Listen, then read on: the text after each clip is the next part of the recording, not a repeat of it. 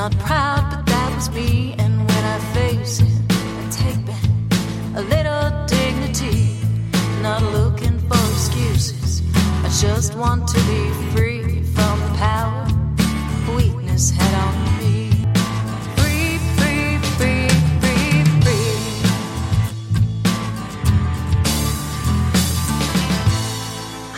everyone, and welcome to the Bubble Hour, where real people tell real stories of addiction and recovery. I'm Jean McCarthy, recovery author, blogger, and podcast host.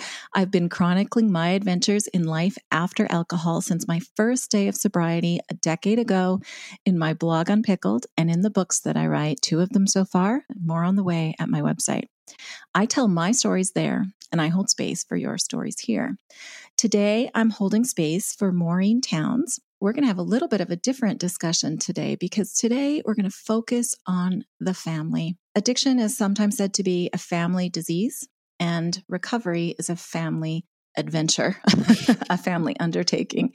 And Maureen understands this better than anyone, and she helps other families embrace the same.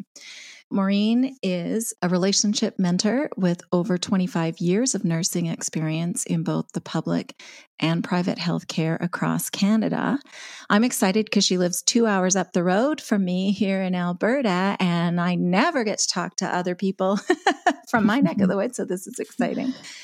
So, for Maureen, after experiencing mental illness and addiction with her own children, she founded Maureen Towns Consulting to help families struggling to care for their own loved ones. And she works with parents to inspire them to rediscover themselves within chaotic and challenging situations. Maureen, welcome to the Bubble Hour. Oh, thanks, Jean. Thanks so much for having me. I spent hours reading your book, and it was so insightful and gave me a look at this from the inside. As a parent, I read it with my heart in my throat because I think, as all parents, we have moments where we're scared for our kids and we don't know what to do. And we think, oh no, I'm in charge and I have no clue what to do. Mm-hmm. And usually things work out. For you, that was a very long road before things worked out. It was a very insightful read and I have a ton of questions for you about it. But first, I want to turn the mic over to you and ask you to spend some time sharing your story so that our listeners can get to know you.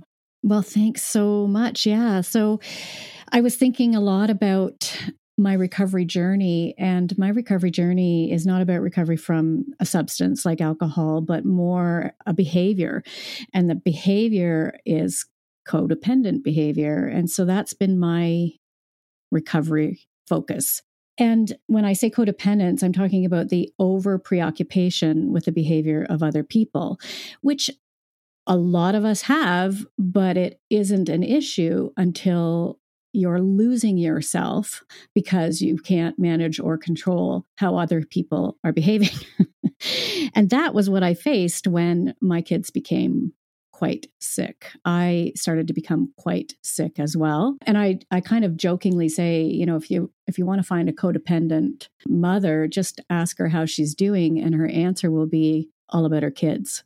Because it's very very difficult to separate yourself from how your kids are doing as a codependent mom. You know, I have four kids. We we had four kids in 6 years. So they're all close together, bang bang bang bang. And then you know, we were kind of trucking along, uh, raising a typical family until I would say our kids were about our oldest two boys were about 13 and 12 and we discovered that they were starting to use drugs we found some marijuana in our oldest son's room and you know we kind of expected that that would happen not at that age it was way sooner than we thought but we thought well you know times have changed, I guess. And so here we are, sooner than we thought. You know, they're going to experiment. We just have to be disapproving and put punishments in place and, and get things back on track. Over the course of the next six, seven years, what we saw in them was alarming. It wasn't alarming enough that we knew there was a problem, but it was alarming enough that we suspected that maybe this wasn't typical experimenting behavior. And combined with they didn't seem to care about the consequences that we put in place. So when we would say you're grounded or we take your cell phone away or whatever it is that we did, it didn't seem to be a deterrent. And so we took them for assessments and and we were told that, you know, we didn't have quote unquote a problem. We did, just needed to stay consistent and stay the course. And so that's what we did. And we just kept trying that. And what we saw was in our oldest son, you know, he was a high achieving, very academic kid that went at partying with the same fervor that he went at schoolwork. So, you know, it's like, okay, so he's a heavy partier. We got it, you know, almost a little bit proud of that because, you know, my husband and I met in high school and we certainly had our fair share of, you know, chugging competitions and that was all good fun. And so, you know, off he went to university where it started to appear to be a problem was with our second son finishing his last year of high school. His health was declining. His personality, I would say, was in hindsight, I can say that it was drastically changing. You know, he went from being a really athletic, active, family oriented kid to quitting sports, truant from school, which wasn't that shocking because he hated school, but then started to also to avoid the family, you know, lose weight, lost any interest in life after the summer after high school. It seemed to be that the only focus was partying with all his friends before they went to university, but no focus really beyond that, which I found terrifying. You know, I, I wanted to launch this kid successfully and I, I really wanted him to get a post secondary education and and go off and be independent.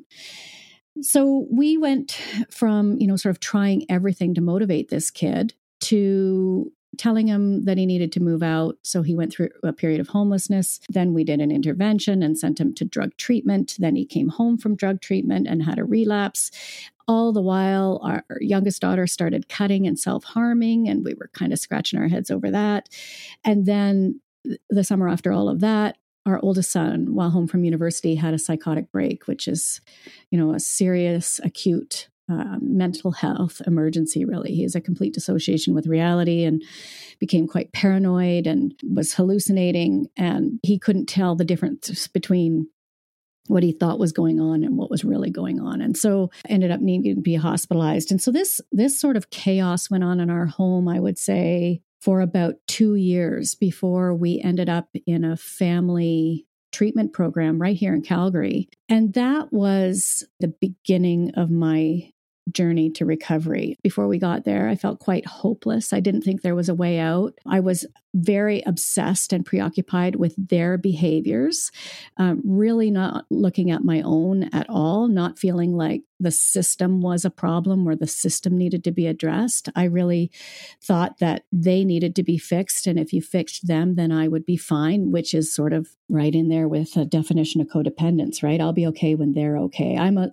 I'm only as okay as my sickest kid. You know, I need to manage them. And when they're okay, I'll be fine. I'm this way because they're that way. You know, that sort of thinking. That codependence started for me when I was a kid. My dad was an alcoholic. My dad was abusive. It became almost a survival thing in my home to really focus on how he was doing so that I could tell, you know, sort of how safe it was for us at the expense of my own well being. I mean, you just don't know how to look after yourself because you've never been taught. I would say it became a little bit more reinforced as an adult when I went into nursing. Again, my identity becomes really wrapped up in how well I can care for other people. And then, of course, when the kids got sick, it all sort of culminated in I can't manage anyone and I'm doing terribly and I'm drowning in this. And I'm I'm becoming someone I don't even recognize. I'm becoming someone I don't like, and I don't know how to change it.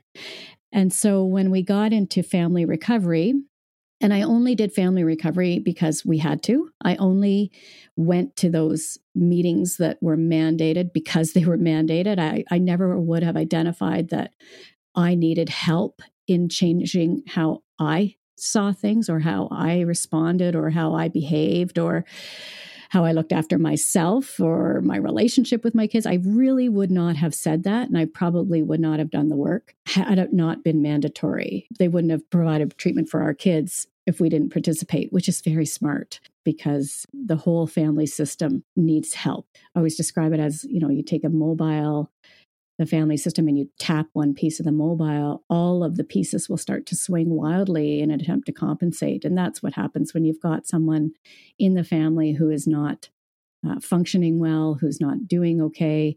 All of the relationships are affected and start to swing around wildly. So it was that family treatment program and being forced to talk about how I felt and what was happening for me and examine my own behaviors and the drivers of those behaviors that really was the beginning of change and meeting other parents and other families who were going through the same thing did provide me with a sense of hope. You know, I saw I started to see families that they laughed, you know, they could laugh at themselves and find joy in their relationships with people whether they were, you know, in sobriety, quote unquote sobriety or not. And I I scratched my head. I thought, really? Like how do you do that? How do you have a relationship, a loving relationship without trying to control and manage other people how do you how what is self-care how do you even look after yourself how do you slow down and sit with your own feelings? What what are like what are my feelings? I didn't even know. You know when i recount that thinking i see so many parallels with alcoholism and addiction and other behavioral addictions as well because i was using control and management and the behavior of other people really to distract myself from how I was doing. I didn't know how to look after myself. I needed, I was self soothing with, I don't know, influence, I guess, trying to have an influence on others. It probably would have worked if my kids had been typical I probably just would have been a really controlling mom with successful kids. And I would have continued to obsessively be preoccupied with how they were doing. If you'd asked me how, how are my kids, I probably would have given you my parenting resume. Here's all of their successes. Therefore, I'm good. My journey journey to recovery from codependence you know sort of started in 2013 and continues. I still need to focus on self-care. I still need to pay attention to where my relationship with my kids is. You know am i am i managing? Am i controlling or driven by fear? Uh, do i really believe that they're the livers of their lives not me and that i'm their mom and i'm here to love them and and cheer them on?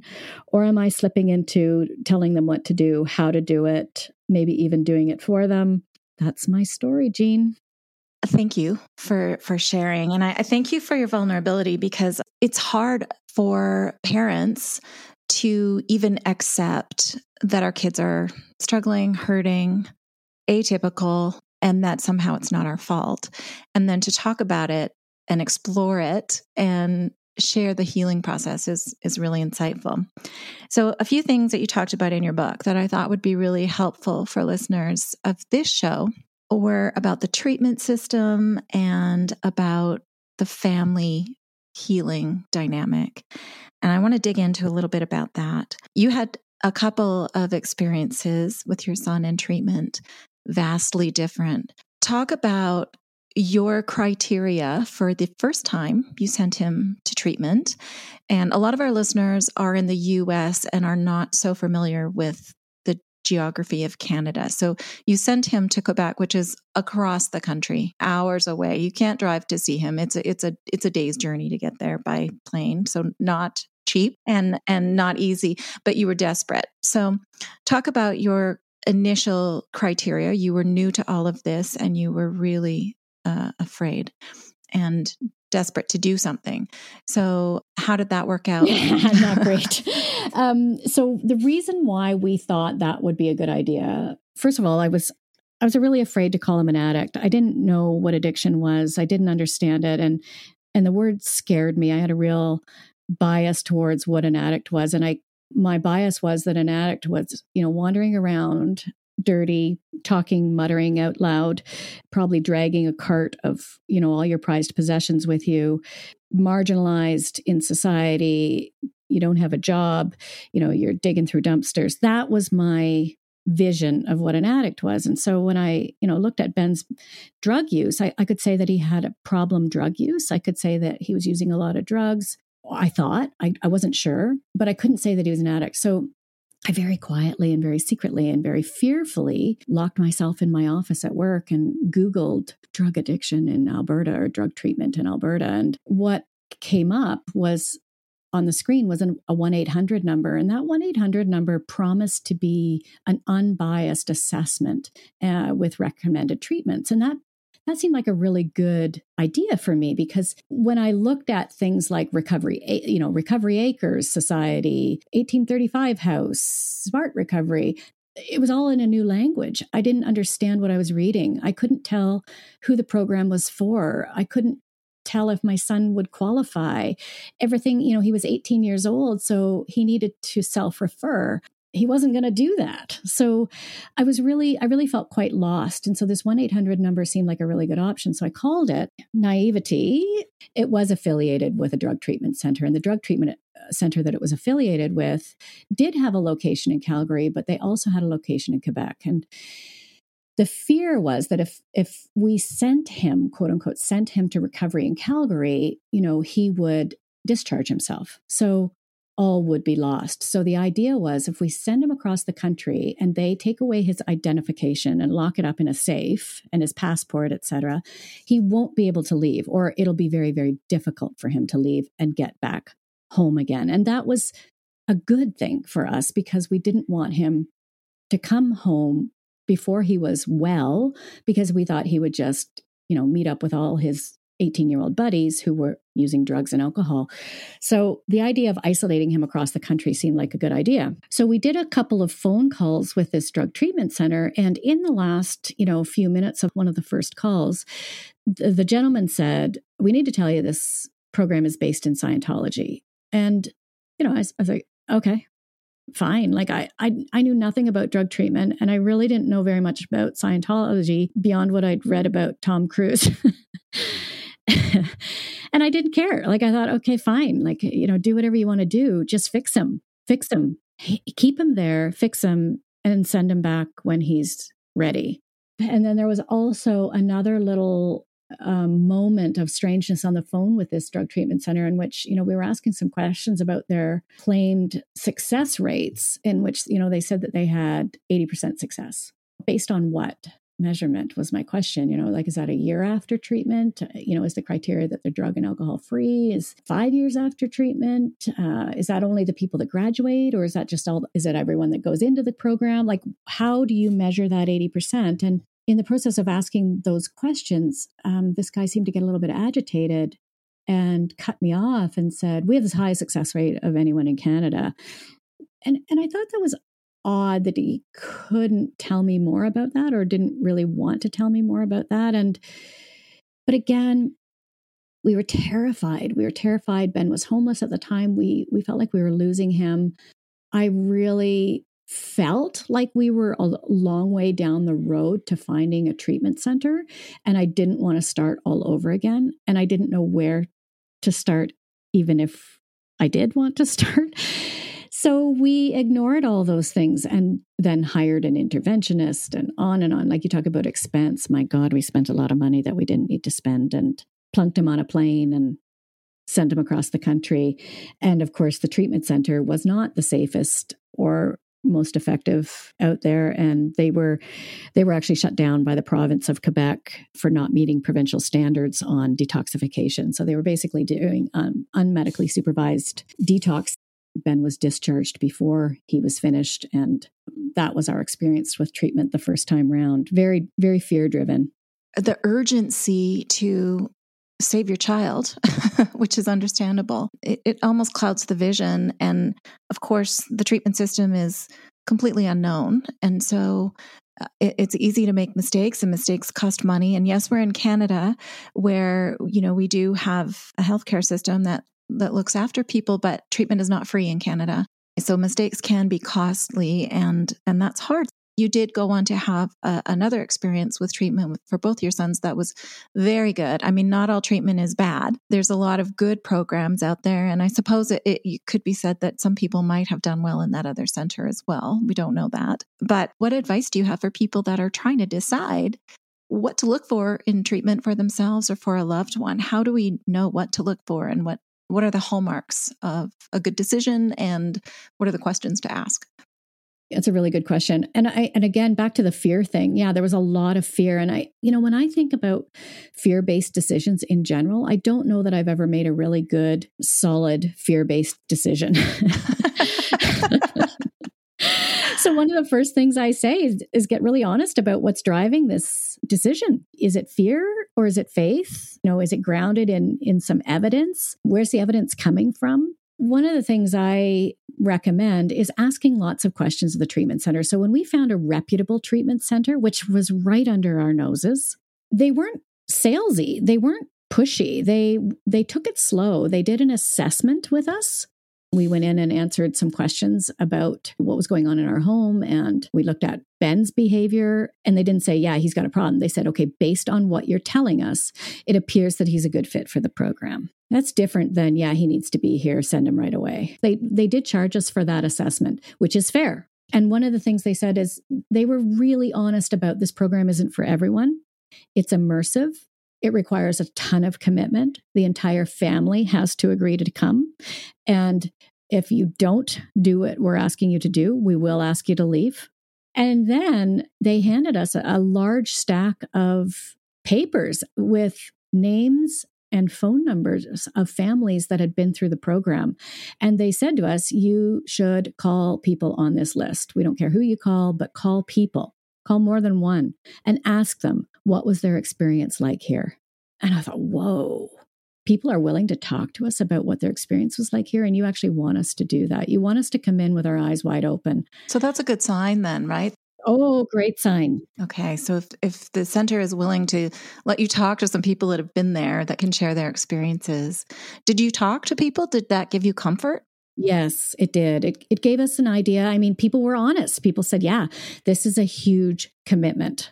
You're so busy with the program that it really is at the exclusion of a social life.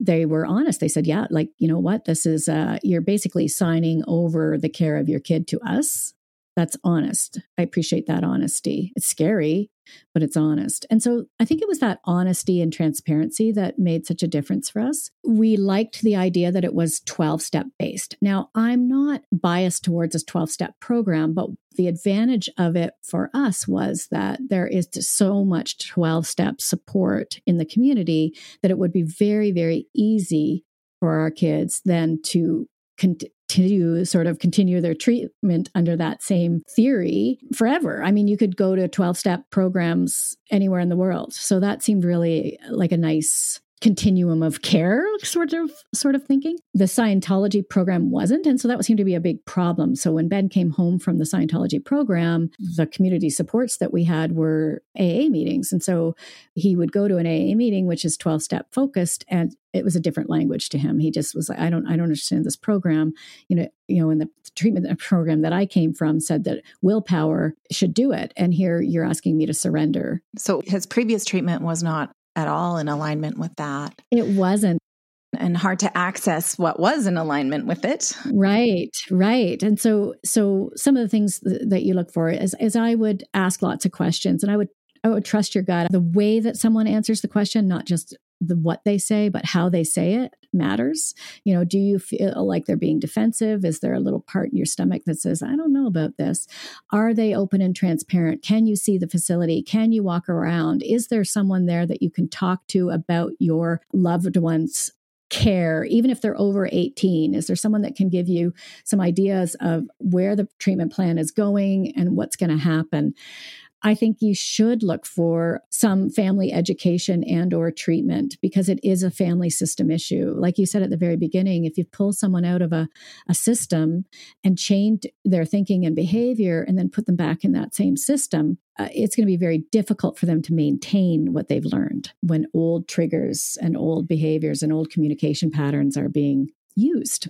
And so I think you need to educate and treat the entire family. And so program that and most programs do that. We we hit, I think, the mother lode of weird programs. Really, we did. Most programs, even if they're not 12 step based, are great. Mm-hmm. Most programs have some real strengths and benefits. So it was, it was bad luck to some extent that your first experience was yeah. with with a a treatment program that wasn't so great and and was shut down for a reason. yeah, yeah, that's right. interesting to me and unusual. I haven't heard of too many programs that not only treat the person that's affected but insist that all family members come in i think twice a week for for group and and then have other components as well. Mm-hmm. Do you suggest if someone is going to treatment themselves, if you're supporting a loved one through treatment, and that family piece isn't a part of the treatment that you that's available to you do you suggest that families then add on counseling family therapy or some other additional piece to to address that dynamic Yes, I do. And I would suggest if you're going to access counseling for, you know, a mother, a father, a sister, a brother, a spouse, a child, whatever it is, please find someone with addiction experience because not every counselor out there has that. And I think that's an important aspect of the counseling and the perspective that you're going to get. There needs to be some understanding of addiction and the addiction process and the and the dynamic and the communication that goes on within a home that is uh, struggling with addiction. I want to talk a little bit about your shift in perspective as you went through this long journey. So, four children, mm-hmm. two of them have diagnosed mental illness and one has the dual diagnosis of addiction and mental illness, another one that has addiction.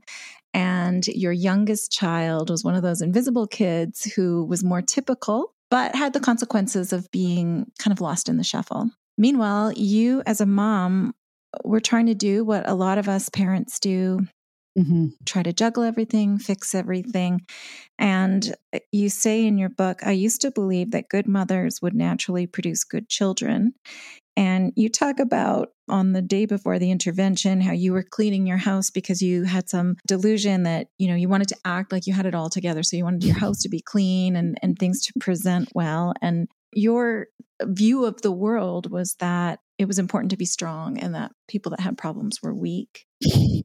you had a super, superhero cape as a nurse and so as as all of this effort and strength and as your best efforts failed to solve the problems anger started to creep in. And and for you a part of the piece that you had to address in healing the family system was examining and and healing your anger. One more thing that you wrote that I hadn't heard before which I loved. Anger is fear's bodyguard. Talk about your healing and how anger showed up to protect you and how it served you and how it didn't. Yeah, I've also heard it said that anger is pain's bodyguard. I mean, angry we call anger a secondary emotion because it's usually covering or or an umbrella uh, for some something really raw and terrifying underneath, which is excruciating pain. It hurt to see my kids hurting it hurt to hurt me. Like I was in pain. I didn't know how to feel that. It was scary. I was almost afraid of feeling it too, afraid of admitting how scared I was. It almost felt like I would shatter, honestly. I thought it's uh, like a vase, like I'm going to shatter into a million pieces. And you can't fix that. You're permanently broken. Even if you try and glue all those pieces back together again, what if you don't find them all? What if it's never going to look the same? Like it's, I'm not going to be okay. That was my fear. I'm not going to be okay. If I can't manage this, fix this, the kids aren't going to be okay. And therefore, I'm not going to be okay. I mean, it was so scary. And I had no experience sitting in unpleasant emotions. I really didn't know, first of all, that they would come and go. I thought that they would come and stay and that that pain would be unbearable. And so I'd better keep moving. So that's the fear. I mean, and and and it came out as anger. I was so mad. I mean, how dare my kids put me through this? I really how dare they? I've done all the things. Like I've I've provided this home. I got an education. They've got opportunities. We have money. Like, why? Why? Why me? Why me? Why me? I've done all the right things. And I started to feel very victimized by them. I was angry with them for doing this to me in the end. I mean, that's how I felt when I got to AARC in Calgary, that, that second treatment center that I described. I was seething. One of the parent counseling nights, I got up and and I said, I don't want them back. I never want to live with them again. They're killing me. Fix them, launch them, I was so done at that point. I just didn't see any hope in in a relationship with them, wanting to be around them. I, I certainly didn't want to live with them. I thought we had tried everything. Honestly, I was just scared. I was hurt, discouraged, and I felt like a failure as a mother. I didn't want to look at that. You know, I was resentful that they turned me into a failure as a mother after all my efforts to be strong and capable and have this great relationship with them. And I just felt betrayed over and over and over again. So many broken promises, so many. Ugh, like at that point, I was just, I was crushed. So that's understandable. I feel like that is a very human response. Seems to me that the world might validate that and say, yeah, you're right. This is their problem. It's not your problem. It's not fair. This came on you. You've done everything right, which would feel great to have someone tell you that. I certainly wanted to hear that. What's helpful? What's helpful to respond to that. All the years that I've spent in recovery and talking to other people in recovery, uh, I would find myself at a loss for words. What is the helpful response when someone discloses to you that their kids are struggling and that their family is hurting and that they're deep in the quicksand of the mess? Mm-hmm. Well, for, and I, I don't know if every mother wants this, but I know that I did. I wanted someone to say, "You're doing an amazing job, Maureen." Mm-hmm. Like I really wanted someone to tell me that. I I didn't. I I I craved it. I wanted someone to to tell me that, that that I wasn't alone too. And I mean, if you've not been through it, it's hard to say that. I think that you can say, "Here's what I know," though. There are other people out there that are that have experienced some of the things that you're describing. Let me help you find them. I, I wanted some hope that things could be different. I was so scared. I didn't know anyone that had been that had been through it. I hadn't talked to anyone that had been through it and come out the other side. I didn't I didn't know that I could feel joy again whether my kids were in recovery or not. And I remember being highly suspicious when I first heard that too. I was like, "Oh yeah, we're a that's a nice platitude, sure." And same with the you didn't cause it, you can't control it, you can't cure. I was like, "Okay, is this something that we just tell ourselves because it's so horrifying to think that we actually did cause it?" So now when someone comes to me, I mean, I can speak from a place of knowing. I can say, I get it. You're not alone. There is hope. I can hear in what you're saying that you really love your kids. I can hear in what you're saying that you've done a lot of quote unquote the right things. I can hear in what you're saying that your kids aren't typical. This isn't your average run of the mill behavior issue. There's something else driving that behavior that is beyond your control. You know, I could say those sorts of things from a place of knowing, but I think that even if you don't have that knowing as a parent or as a as a loved one, you can offer that you've heard that. You know here's what i've heard. When when this kind of thing goes on there's often an underlying issue. I can hear that you love your kids. I i trust that you're not the only one experiencing these kinds of issues i would recommend that you find someone who knows firsthand what you're talking about. You need to find your people is what i say and connect with them. There's a lot of value in that and that there is hope. There really is hope. One of the things you mention as angering you was the commonly accepted and oversimplified understanding that there's often a trauma connection with addiction and that as a parent you felt that that threw blame back on the parents to say what did you do wrong what adverse childhood experience did you allow that caused your child to be in this position?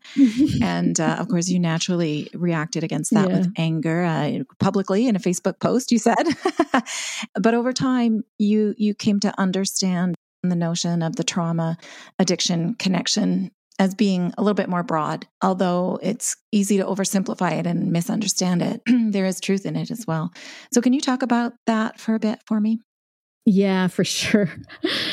I, I I've reread that bit about that Facebook post a few times and just laughed. And I I think, my goodness, I was so mad that day. You know, when I saw this post on Facebook that said, "Did you know there is a stronger link between uh, childhood trauma and addiction than there is between I don't know, so something like sugar and diabetes." I can't remember the exact quote, but and I I was so tired of that, looking for a straight line connection between this event and this outcome and the shame. If everyone thinks this, if everyone thinks that trauma must be the root of my kid's struggle, and that I must have allowed it, like you say, uh, caused it, allowed it, missed it.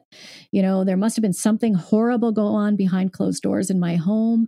This is further, you know, stigmatizing families with mental health and addictions issues and creating some of this, you know, isolation and shame. And I and I I'd been fighting that in myself, the belief that others thought this about me. And you know, I, I since have have come to understand trauma quite differently. You know, when I saw the word trauma, and and this is my fear that most people see the word trauma and they think abuse, and it doesn't mean that. I mean, trauma now I, I define trauma quite differently. I think trauma isn't so much about what happened, it's about our inability to process our feelings around what's happening. And so trauma can be almost anything that's not dealt with. You can experience um, an event in in your day a seemingly otherwise benign everyday thing can happen. And for you you may you may feel a lot of shame around it and you don't know how to process this or process that or you don't process that or you have fear around it or an inability to work through it and you stuff it down and it gets quote unquote stored for lack a better word as a trauma. And so I call those little t traumas. There's big T traumas, little t traumas. Big T traumas would be the things like I had a car accident and I've experienced some trauma around that. But the little t traumas can be those things that happen that, you know, you have some negative emotion or unpleasant emotion that you don't process effectively and those those can have an effect on uh, your health and i, I guess where i re- really want people to open up to the idea of addiction and and the quote unquote causes of it is that it's it's fairly complex. It's it's a very much a biosocial psychosocial spiritual result. It is an attempt to soothe feelings that we don't know how to deal with. Mm-hmm. It's it's an attempt to feel differently than we do sometimes uh, there's no way for us to know mm-hmm. what those things are because it's little things that happen to them that they internalized and normalized and didn't talk about. And you, you say your son looks back on a moment during a baseball game where one of his friends was very rough with him, uh, you know, pushed his face down onto the base. yeah. And, you know, that's not something he's going to come home and tell you about. Or if he had, you wouldn't have realized that what he felt was that he deserved that sometimes it's like death by a thousand paper cuts because it's all of these little things that that we take in as true or in our in our youth we try to make sense of and we don't have the tools for it. I found that really interesting your perspective on that. Um, you also talked about boundaries versus rules as a parent of being something that you learn to define differently and and so you started out with a lot of rules so much so in fact that initial solution you came up when he first began to show signs of struggling with drugs was that you know he gave him some hard rules you do this or you have to go and he didn't follow the rules so he had to go. So he ended up living in his van mm-hmm. and that didn't work out so well. Yeah so how talk about the the importance of the difference between boundaries which are an i will statement versus rules which is a you won't statement yeah, right. Well, the, sometimes the the behavior that you're asking for might be the same, but what's different about a boundary or a rule is a boundary is about me. A boundary is about my health. A rule is about trying to manage your behavior. I really struggled with this at first. A boundary might include I, I you know, I need to live in a home that is clean, I need to live in a home in which people speak respectfully to each other. I need to live in a home that feels like a refuge and that, that has some peace and quiet in it. And at the end of the day, that might mean that you move out. But a rule would be meant to change your behavior.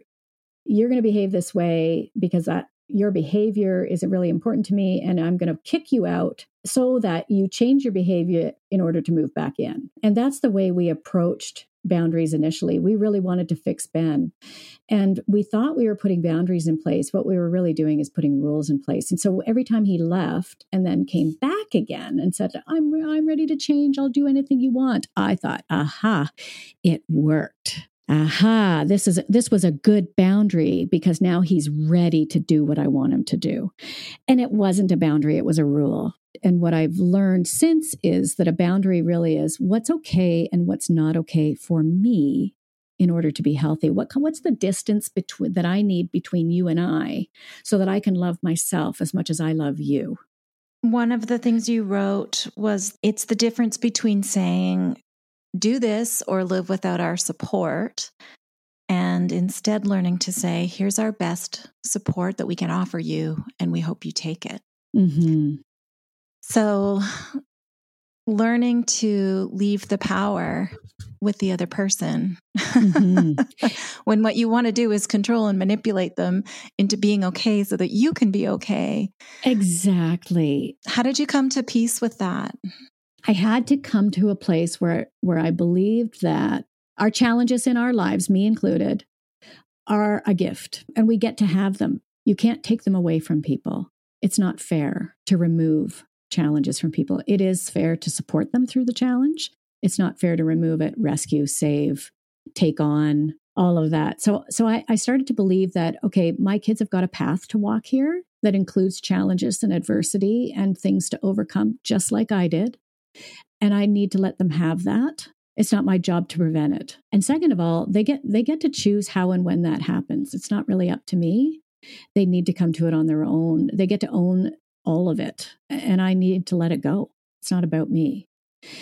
I need to focus on myself and my own care, right? I need to start to role model the self care that I'm asking them to take on for their for themselves. So I had to believe that my kids had a life to live and that I didn't get to decide how it went. I had to let go of the outcome of all that. I look back at my own life and it's you know, it's had lots of adversity and it really has been a gift. It's all it's all helped bring me back to myself.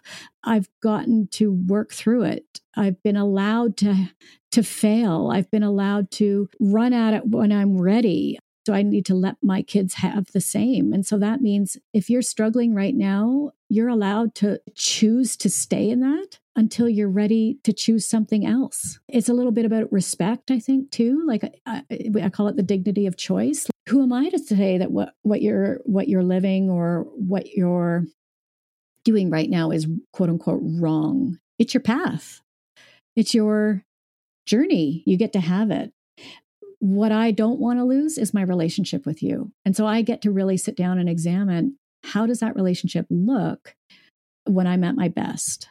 So if you're living, let's say you're living on the street and I want to have a relationship with you, can I go downtown, find you, bring you a coffee, and sit and have a visit with you and be well? And if I can, that's awesome. Then I'll do it. Do you think when you were in the thick of this, and it lasted for years, it was almost like popcorn popping. You know, one one would go, uh, would become symptomatic, and you would start to deal with that one, and then oh no, now this is happening over here, and this other kid is.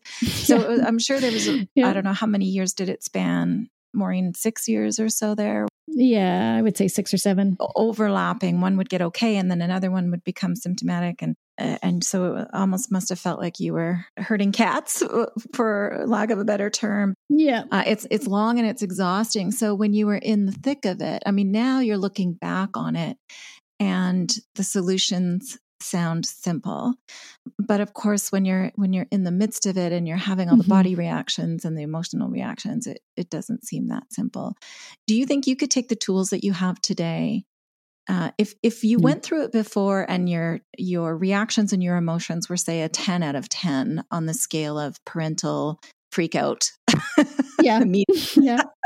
And they were taking all the tools you have now it's I, am guessing it still wouldn't be a breeze to go back and navigate no. those years so absolutely not no what what what do what do we need to aim for when we are in the midst of navigating a family crisis even with all the best tools under our belts what does success look mm, like? That's such a good question. Oh, one thing at a time. Okay.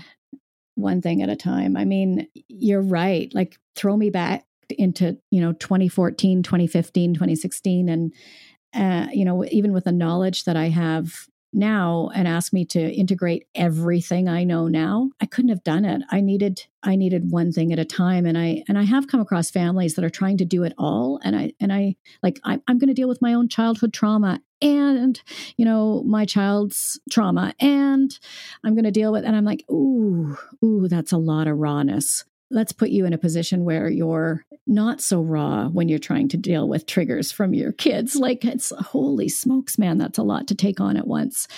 And so i try like a little bit of education. Let's let's look at one little behavior change at a time. Let's respond differently or not at all instead of negatively you know once this week. So, so when we're learning validation skills for in, for instance and and it's tough. It's tough to learn validation skills if this is not a tool in your toolkit. I heard this from someone else. I didn't come up with this on my own. If you can refrain from being reactive when someone comes at you with an emotionally charged statement like it's all your fault. You're the reason I'm so miserable. I just want to die, you know, something like that. And you can, instead of reacting, um, just maybe hold your tongue and nod and look them in the eye and or, or say, man, it sounds like you're you're feeling really hopeless. You know, if you can do that once in a week, you're killing it. You know, if you've never done this before. And so one thing at a time. Is it um, something that people can really do on their own? Is it, uh, I would guess it's much easier with some kind of counseling or guidance or someone else helping to direct and prioritize these small steps, small goals. I know that you found Al Anon helpful as a family member. So we have already talked about that. Yes, family counseling is very mm-hmm. important and that reaching out, you know, as a parent, even if your even if your child isn't willing to seek treatment or seek or your family member isn't willing to engage at the level that you're ready to engage in, it's still helpful for you to go right mm-hmm. absolutely and thank you for that because i mean if i if i could have done it on my own i would have i certainly tried mm-hmm. you know and and you know as we say in 12 step programs your best thinking got you here I, I, I couldn't do it i couldn't do it on my own if i'd had the knowledge um i would have done it mm-hmm. if i'd had the if i'd had the wherewithal in the moment I would have done it. It's not for lack of trying and it's not for lack of love. I had lots of both, but I needed help. I needed help to really get clear on what was driving my own behaviors. I, I had trouble figuring that out. I had, I wasn't the most emotionally literate person. I really needed help in identifying some of the feelings that I was having. I needed constant reminders that uh, it was going to be okay. I was going to be okay. And I I often needed help in seeing clarity around where I was taking on other people's things versus focusing on myself. And I had to practice asking for help. I'm, I wasn't very good at it. Most codependents aren't. We're, we're used to giving help. We don't accept it well. We're not worthy, you know, all of that whole story. Noticing when things weren't going so hot, taking a time out, practice the validation skills and a lot of education too. I, I really did need to develop some understanding and compassion and empathy for what my kids were experiencing so that I could respond that way to them with compassion and empathy, so that I could rebuild the relationship with them that I've always wanted to have one of loving support. This really is my next question for you or piece to talk about. Your daughter, part of her symptomatic behavior was self harming. You describe walking in on her mm-hmm. in the middle of her acting out and and being quite horrified and upset and scared and angry at what you saw. Mm-hmm. And again, that's a natural human reaction and you know you want the child to stop mm-hmm. and you want you want this to not be what's happening you have since learned that there are more helpful responses in that situation. But it, it, takes practice and discipline because, like I said, it's human nature to respond with horror when we see someone we love doing something that is frightening and upsetting to us. So, what is it that's more helpful and and how mm-hmm. can we train ourselves to better respond in those situations yeah thank you for bringing that that story up as well so the so the f- first example, sorry, that I give you of when I responded with horror and and anger, and I was quite abrupt with her and told her to clean herself up. It was about 11 p.m. Calgary had flooded. Everybody was under some stress, and our son was hospitalized with another suicide attempt, and we'd been up at the hospital all day visiting with him, trying to behave as though things were normal. And it was so abnormal. It was so stressful. And so we got home you know, and I'm breathing in and out and I'm trying to get ready for bed. And come to grips with the fact that this was a crappy day. And my daughter disappeared into her room and i had the sense that you know she was disappointed with something we had told her that she couldn't do and i had a sense that she was probably going to harm herself and and so in attempt to manage that i you know abruptly opened the door to see what she was doing and of course she was in the middle of cutting and and it was really rough and uh, again anger is pain's bodyguard anger is fear's bodyguard and that's what showed up you know it was terrifying and i i was m- mad at her. How could she? Again, how could you do this to me?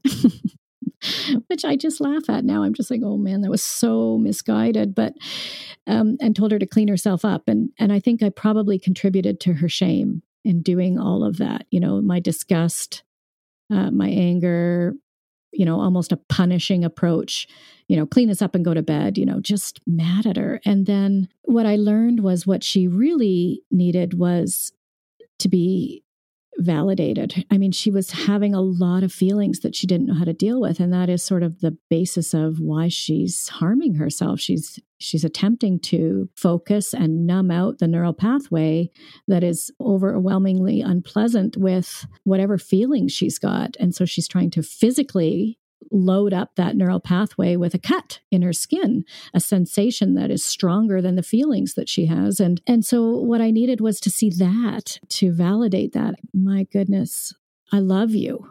I love you. And I can see that you're hurting. Let's have a cuddle. And and I'll tell you that I believe in you and I know that you're going to get this. Like I know that you're going to work through this. I know you're working hard in therapy and I know that, you know, this must be really hard or you wouldn't be doing this right now what you're feeling must be really overwhelming. And i'm here for you. I'm, i love you and i'm your mom and i'm here to support you. And that just was a, such a game changer. It almost brings tears to my eyes to think about it. I, you know she felt seen. She felt heard. She felt supported.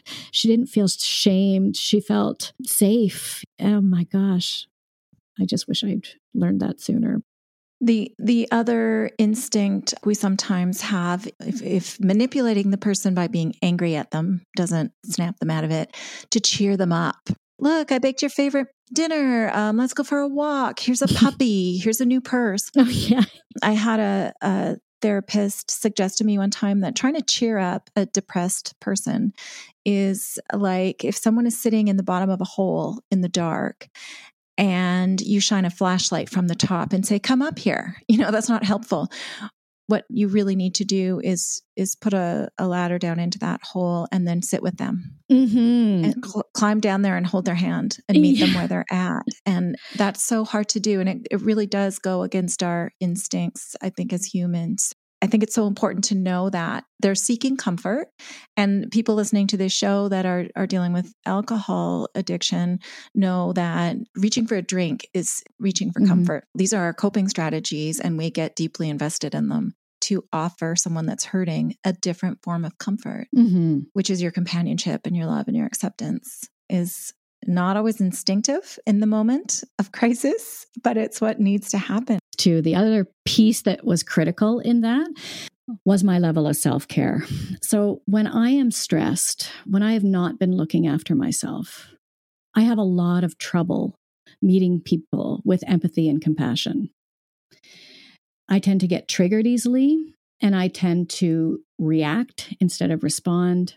I have trouble being present fully for other people's experience. And so the first example where I was abrupt. I was, I mean, I was worn down that day. I was not well. I was, I had not been looking after myself. I, I didn't know what that even meant. The second example where I can, I can pull out the empathy and compassion and see what Allie's experiencing rather than just noticing how I feel. That experience came from self care. I had learned a little bit about how to look after myself. And so when I start to see myself be judgy or abrupt or critical. I feel like a victim. I those are all good cues for me that I am not doing what I need to do in looking after myself so that I can show up fully present in the relationships that I care about. Does that make mm-hmm. sense? Mm, oh yeah. Mm-hmm. yeah. Very very hard to do. It is. Especially if we identify as busyness is um, worthiness yeah. And also putting on a good show of how hard we're trying. and and I think often we numb with busyness too. Oh, that was my addiction. Yeah, I'm gonna like if things get too calm, like I said at the beginning of the book, I'm gonna go back to school. I'm gonna get a degree. You know, I don't know how to be content. Mm-hmm. Mm-hmm. And and your kids saw the difference in you, right? They said you weren't quite so scary. yeah, yeah. All that strength, all that drive, I thought was so reassuring because I was a strong mom who had control and I had the reins and I got this. I'm going to manage this, guys. Don't worry. That apparently was terrifying. Yeah.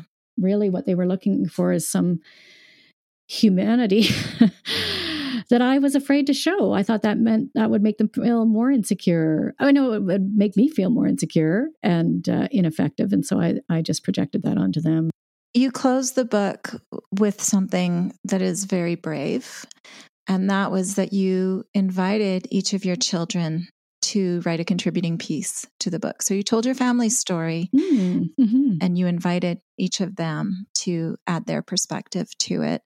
If you were controlling and manipulating the narrative, this wouldn't have worked out. So clearly you did some healing in order to allow this.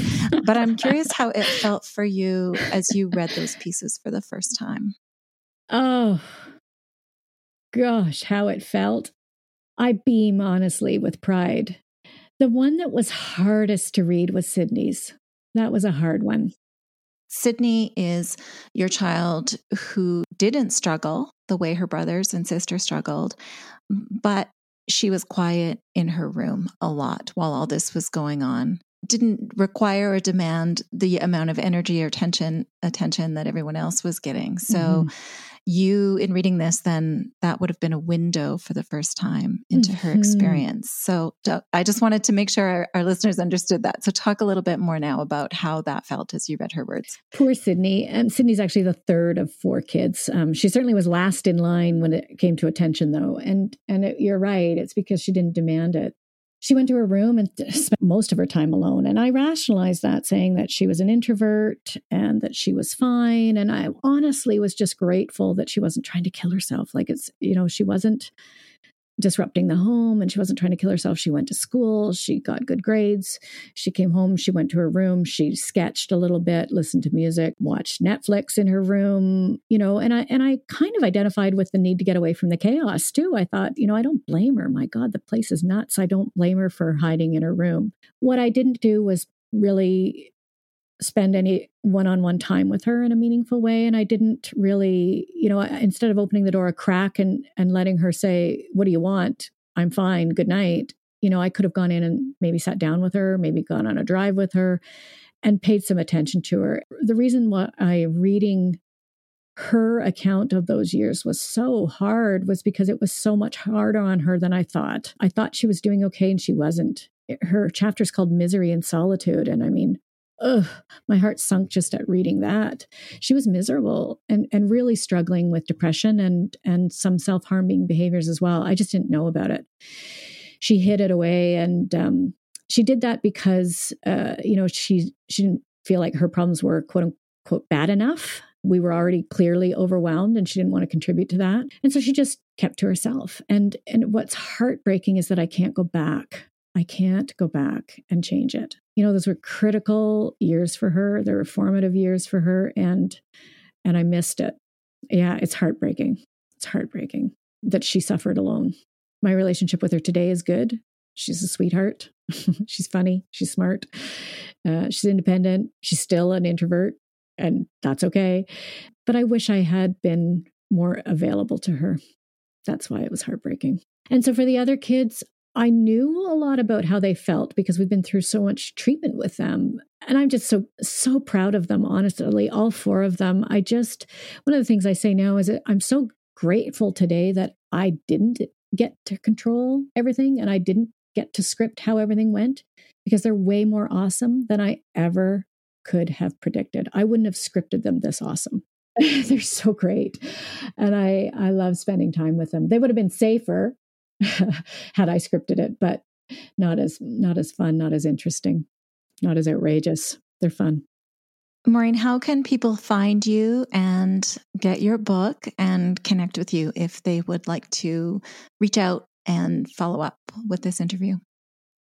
They can find me at my website, which is maureentowns.com. The website really is a portal to everything. I mean, you can find the book on Amazon, but all of the links to, to where the book is for sale is on the website as well. And also the links to to my podcast is, is on there. And the podcast is called Broken Open, same as the book. So that's where you can find me. And I'll do a consult with anyone. Honestly, I'm happy to talk anytime. I'll always offer you some resource that I think would be helpful and, and within a budget. So there you go. And your podcast. Tell me briefly about your podcast. Well, I started the podcast a year ago, and the podcast is called Broken Open because everyone has a story about a time when they experienced some adversity that at the time felt like the end of the world that in hindsight was a real gift and has taught them something about themselves and who they are and what they're capable of really and uh, so the the podcast is an opportunity to tell those stories maureen towns thank you for being here today it's been great talking with you thanks jean so much for your time. So that's it for this week everyone. Thank you. Until next time take good care. I own it i did that. Not proud but was me, and when I face it, I take back a little dignity. Not looking for excuses, I just want to be free from the power weakness had on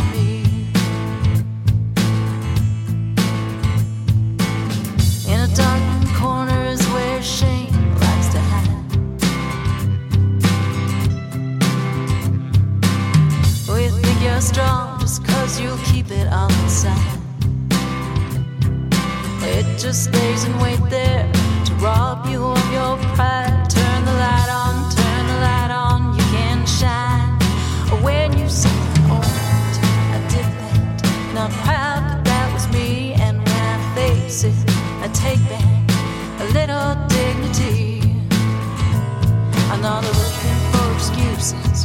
Just want to be free from power. Oh, yes, head on.